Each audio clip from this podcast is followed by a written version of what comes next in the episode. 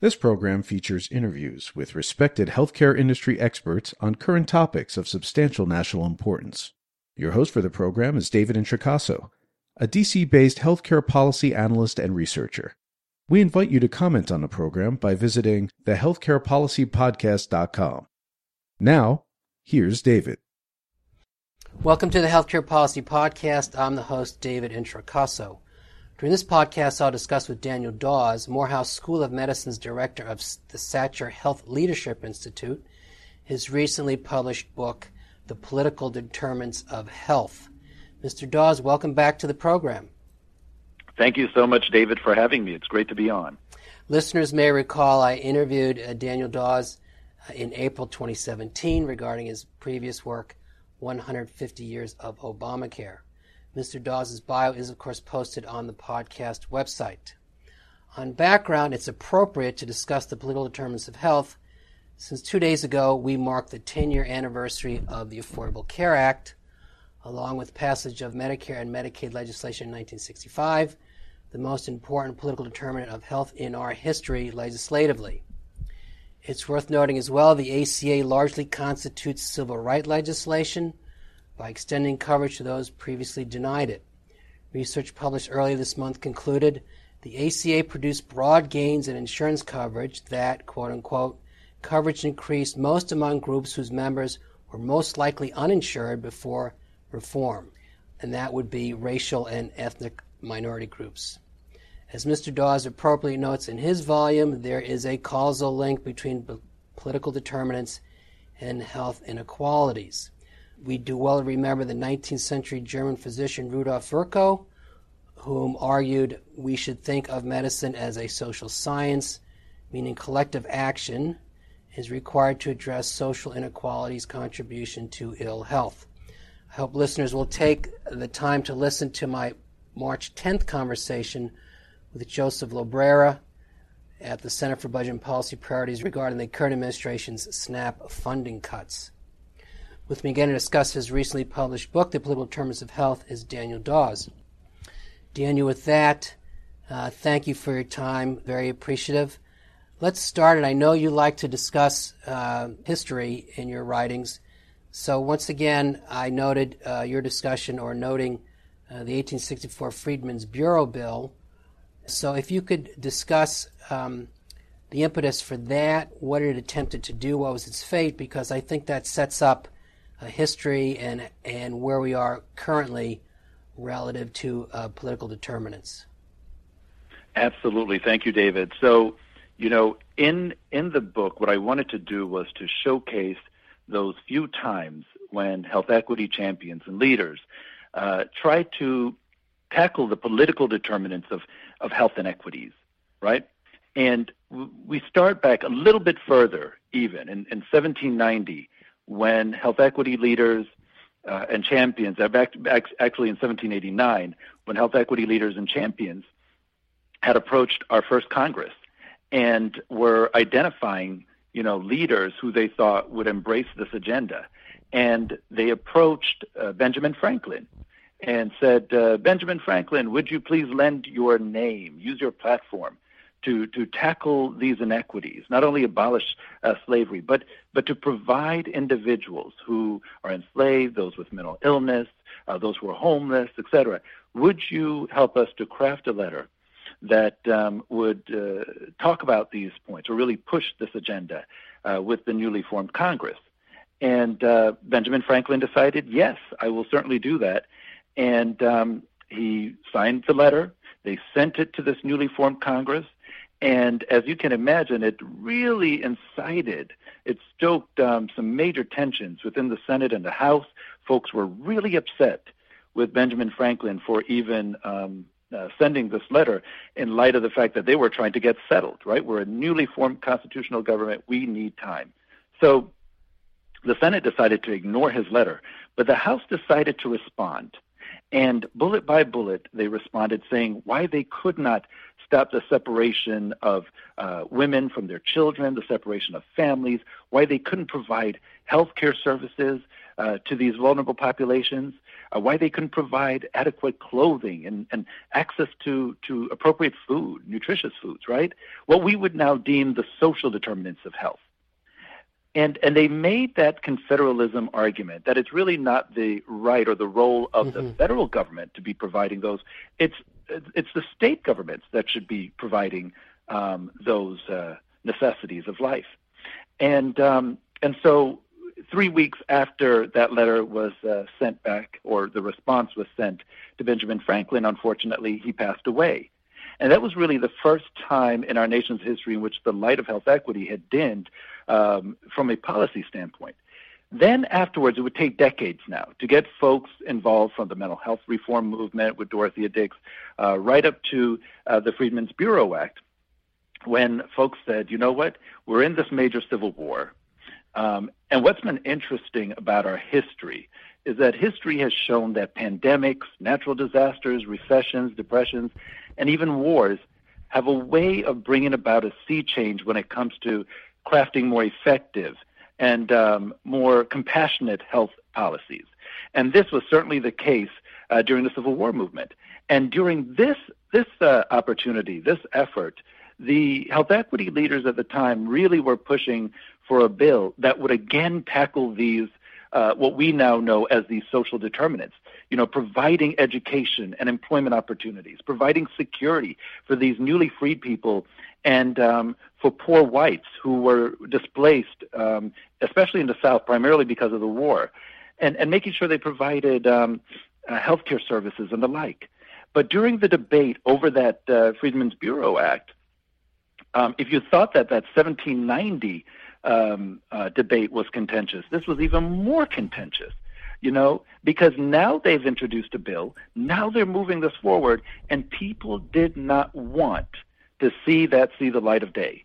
But President Lincoln, Abraham Lincoln supporters really pushed um, aggressively to get it done. And during the negotiations, the one piece, that one provision in the law that, that opponents of equity could not uh, could not accept was the provision of medical care to newly freed people. They could not uh, get their arms around they could not support it, but they agreed to these other social determinants, right? Mm-hmm. So they moved along, they get the bill passed, and right after, a few weeks after, President Lincoln was assassinated. And what what happened then, right after that, was you had his supporters uh, feeling empowered, right? They believed that as part of his legacy, uh, and and, and in, re, in, in a second look at the language of the statute, that they had the authority to really provide healthcare services to these uh, newly freed people and poor whites. And so they went about establishing a huge medical division, right? Mm-hmm. And they got that up and running, and they pushed it. So it, has been a very interesting tale that uh, with the Freedmen's Bureau Act, because as you might recall, it took year after year, seven years after that bill was passed into law, opponents of that effort, that health equity effort, really were successful in repealing it, in, in undermining it, and um, terminating the, the Freedmen's Bureau um, um, as we know it. So it would take decades afterwards till we saw more movement in pushing and prioritizing equity within policy. Thank you. So, as you know, uh, the medical division um, attempted to provide uh, medical care for five uh, the five million freed slaves uh, post yep. Uh, Civil War. It was reauthorized annually, and then you know, in the discussion, it's shut down eventually, uh, not long after 1872. Um, so right. effective, sadly, but short-lived. And then your book discusses, and then there's of course there's this long pause and then you discuss, or this comes back, for example, in your discussion of Hill Burton under Truman. Uh, there's a National School Lunch Program or Act that Ronald Reagan looked at disfavorably. Um, President Carter in 80 had a Mental Health Systems Act. So there's other mm-hmm. like legislation between then uh, and now. Let's let's go to the specifics of um, political determinants, and then we'll get to uh, context, current context, and you note three primary political determinants um, that you note and discuss. Can you identify those and give a brief uh, overview of why you note those as the three primary? Absolutely. So, so in in the book, you know, I explore all the things um, that contribute to health and survival in this country for our most vulnerable populations, including uh, three major aspects: voting, mm-hmm. government, and policy. Right. And the reason I did that is because as I kept thinking about these multiple interacting determinants of health, right? And their impact on our overall health. And, and what, what scientists, what researchers um, have, have shown us uh, over the last few years in terms of what really plays an outsized role in our overall health. They've looked at the social determinants of health, the behavioral health determinants, and so forth. And, and, and, and they stopped there.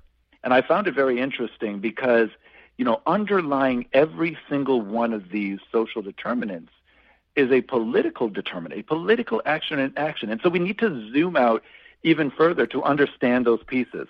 And and as I think about the political determinants of health, you know, I, I see it as involving um, a systematic process of structuring relationships, distributing resources, and administering power operating simultaneously in ways that mutually reinforce or influence one another to shape opportunities that either advance health equity or exacerbate health inequities. So the way I look at this is through the lens of okay, let's see how voting impacts health. What are the challenges and opportunities there, right? How can we use voting, which is usually deemed the front line, how can we use that that part of the process to to bypass government, for instance, right? If we have a government that is not um, receptive to this health equity agenda, how might you be able to bypass them to get your policy agenda through? And so we talk about ballot augmentation in the book. Um, how in the world can you work with a government then that is keen on um, shredding, you know, whatever public policy agenda you might have into pieces? How can you work with them? In such a situation. And then with the policy piece, right, which we know uh, concretizes these decisions by by government uh, officials, how can we ensure that they are taking an equity lens uh, to their work? So, I think one of the things that's really interesting about today, um, you know, it's really interesting, especially as we discuss um, these issues two days after the 10th anniversary of mm-hmm. the Affordable Care Act being signed into law, which I deem as the most uh, comprehensive and inclusive health law that we've ever had passed at the federal level here in the United States. Um, there are certainly lessons to be learned from that. But what we have now is the perfect storm for a disaster, right? A serious health crisis going on, an equitable method of health delivery, millions of uninsured people, an uneven and politically charged approach to dealing with this pandemic that we're in, an upcoming election, and, and, and some of the most vulnerable people on the front lines keeping our country going. All of these things leave us vulnerable and they shine a huge spotlight on the holes and the gaps and the, the shortfalls in our current system. And so I, I, I found it very necessary to to actually single them out from voting. What has happened there that we can leverage, or the challenges there, right? When we talk about, you know, um, uh, structuring relationships, looking at redistricting, that redistricting process, and how that is used to structure relationships, right? Um, administering power, how ge- uh, gerrymandering has been used um, for such causes and, and distributing resources, right? Especially as we look at what's happening with this pandemic today, with with access to the um, to the tests, right? Mm-hmm. And then access, hopefully, to treatments once that's uh, created, and the vaccines and so forth.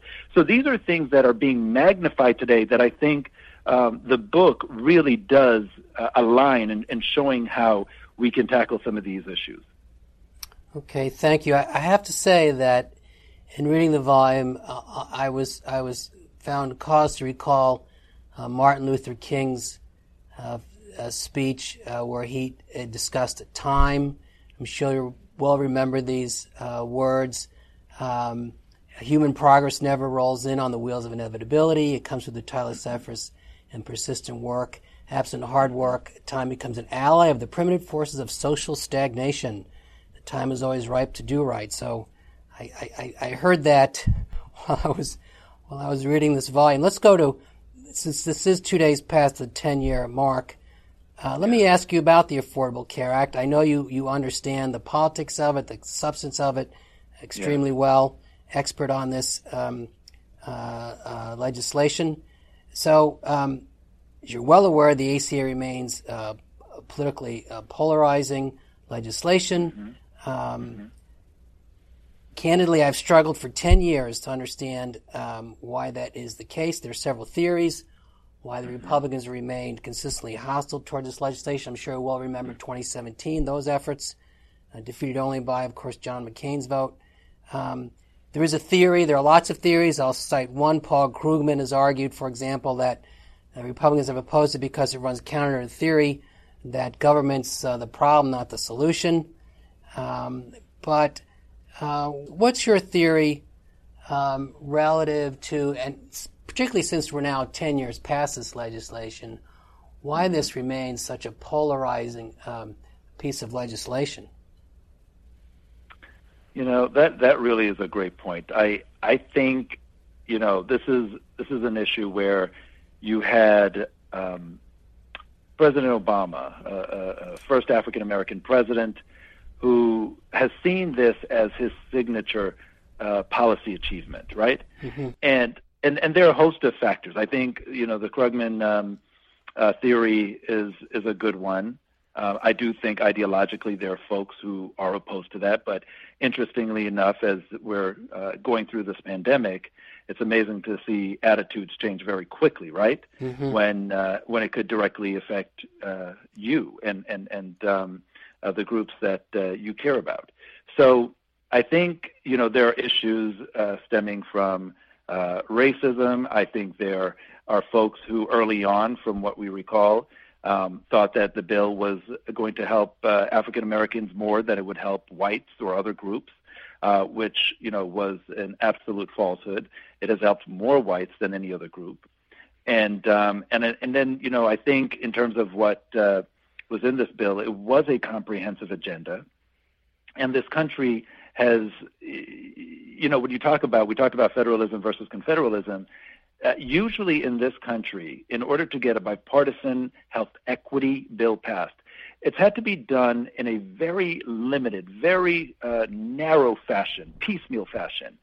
Um, every time that we've had a comprehensive uh, health equity uh, policy passed, it's been done um, mostly on a bipartisan, on, on a partisan basis right? Mm-hmm. As you heard me recount, f- starting from the Freedmen's Bureau Act, right? And we can come all the way through history, as you were recounting earlier.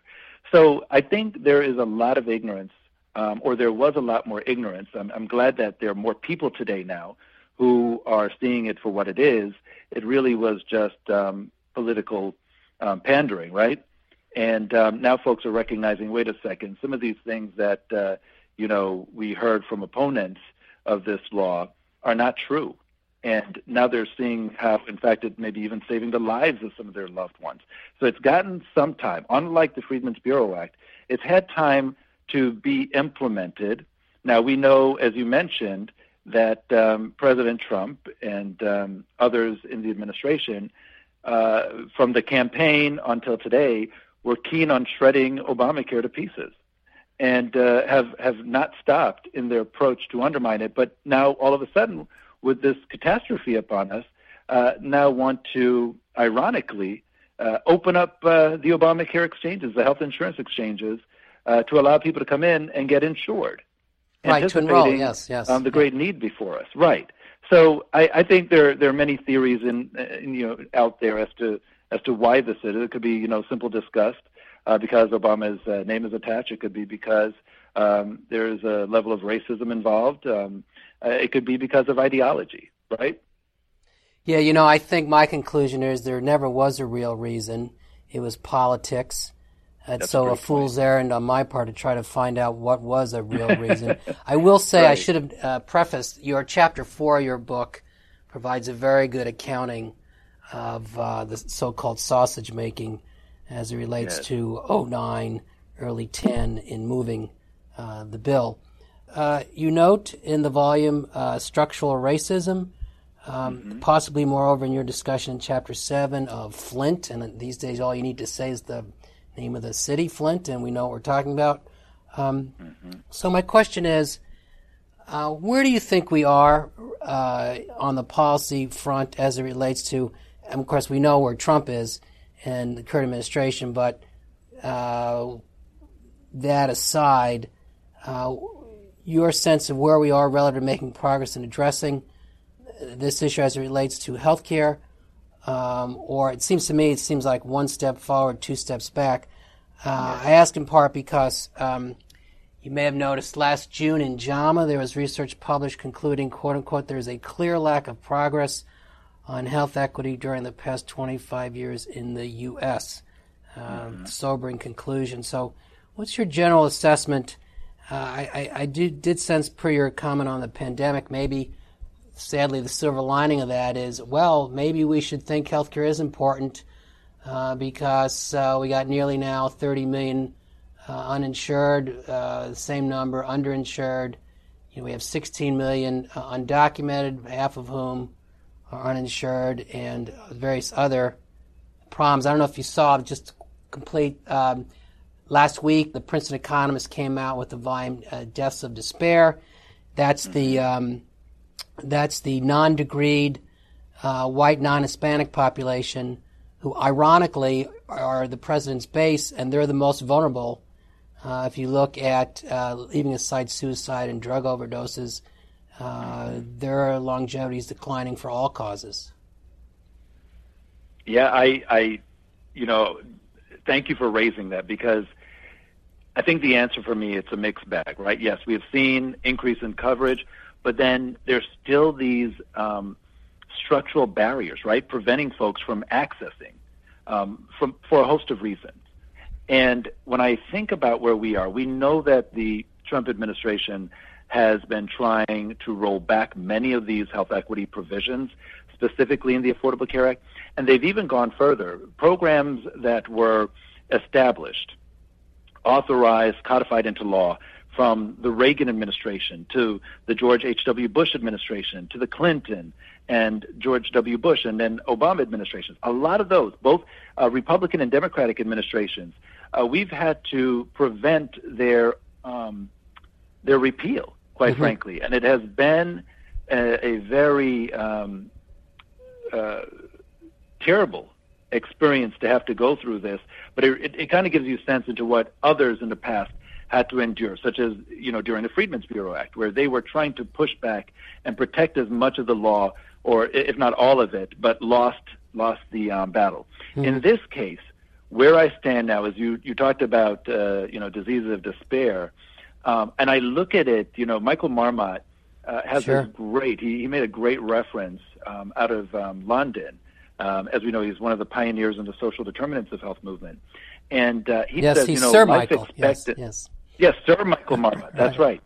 So, Sir uh, Sir Sir Marmot uh, stated that you know um, life expectancy as a measure of health tells us a great deal about how society is doing. But the inequalities in that society tells us even more, right? Mm-hmm. And that is so true. When you break down, so we know that we rank 43rd today, and and we have seen that decline now, um, starting from 40 years ago, right? From 1980, we were at 14th. We ranked 14th in the world in terms of life expectancy. That decreased uh, substantially down in 2008 right? Mm-hmm. Um, and then right after that, we went to 35th uh, uh, a few years ago, right before Trump comes in, and then today we rank 43rd. And the Lancet um, published a major uh, peer-reviewed article showing the um, the life expectancy by country in the next 20 years, what that's going to look like. And America, the United States, will fall about 21 points in the ranking, right? So we're going to fall 21 places to 64th in the world in terms of our life expectancy. And if you break down by race uh, how folks are fearing, so let's say whites in this country, they were their own country, right? They right. would rank 50th in the world in terms of life expectancy. Okay, five zero. They would rank even lower than the national life expectancy when you aggregate every group. Mm-hmm. If you look at African Americans in this country, they were their own country. They would rank 103rd in the world.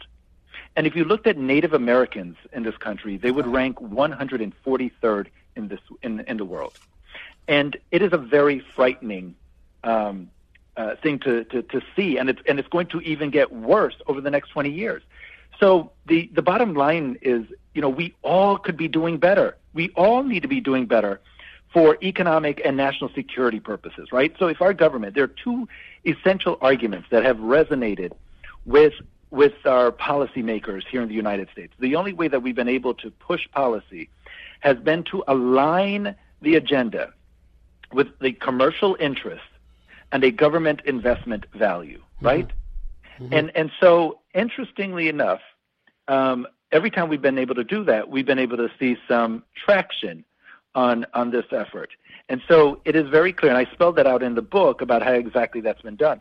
But I think people need to be aware that unless we come together on these pieces, unless we are more inclusive in our policies, unless we adopt an equity lens to the policy, we are never going to move the needle for everyone. And everyone is so interconnected in this country.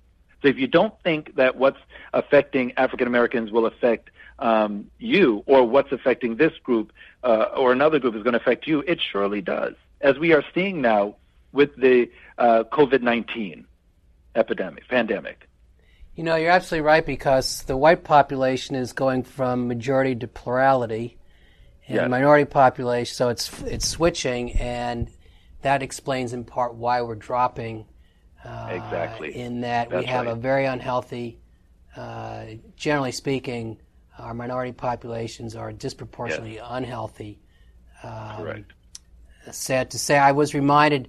I, I did note uh, or did uh, make note your comment about 50th uh, and 143rd for Native Americans you concluded with, I thought, a very choice uh, quotation by uh, Hubert Humphrey, The Moral Test of Government is how the government treats those in the dawn of life and the twilight of life and those in the shadows of life, and that's what we're talking about yes. here. You know, per your comment about the unwinding, um, just to throw, of course, you're well aware, since you mentioned Ronald Reagan, this administration has expanded the global, so-called global gag rule, otherwise the Mexico rule. Uh, they promulgated and finalized this conscience rule for healthcare workers, uh, work requirements, etc. Uh, the list goes on.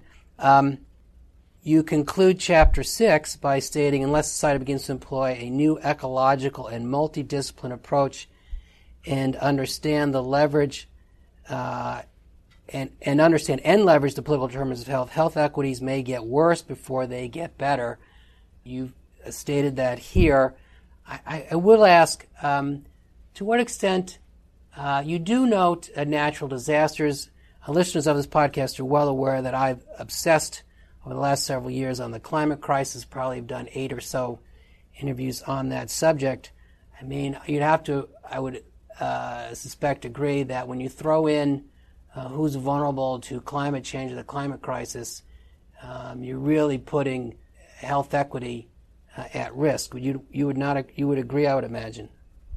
Absolutely, absolutely. I mean, we see the effects of uh, climate change in terms of um, climate gentrification, rising sea levels, and it's it's been a fascinating study to look at.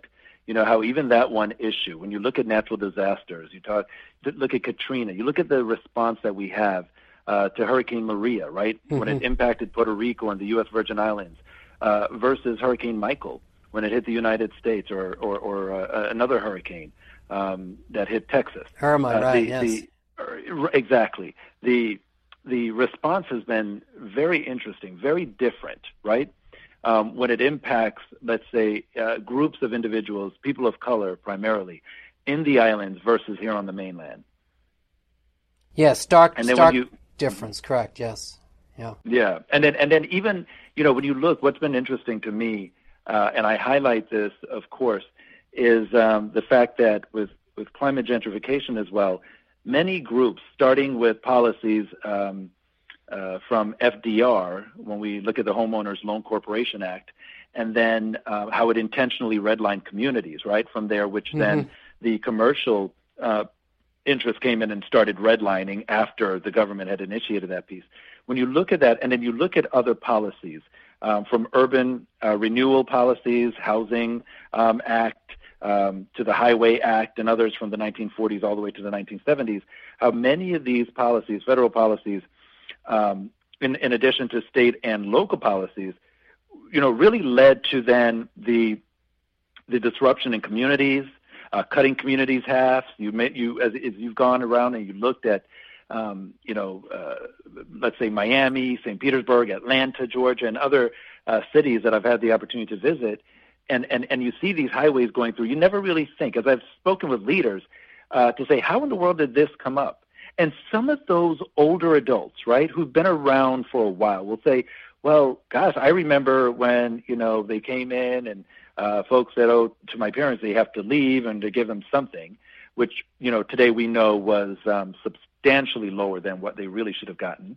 They exercise their eminent domain powers. Mm-hmm. They build these highways cutting through these neighborhoods, pre- predominantly African American communities, um, and, and, and other you know um, vulnerable populations.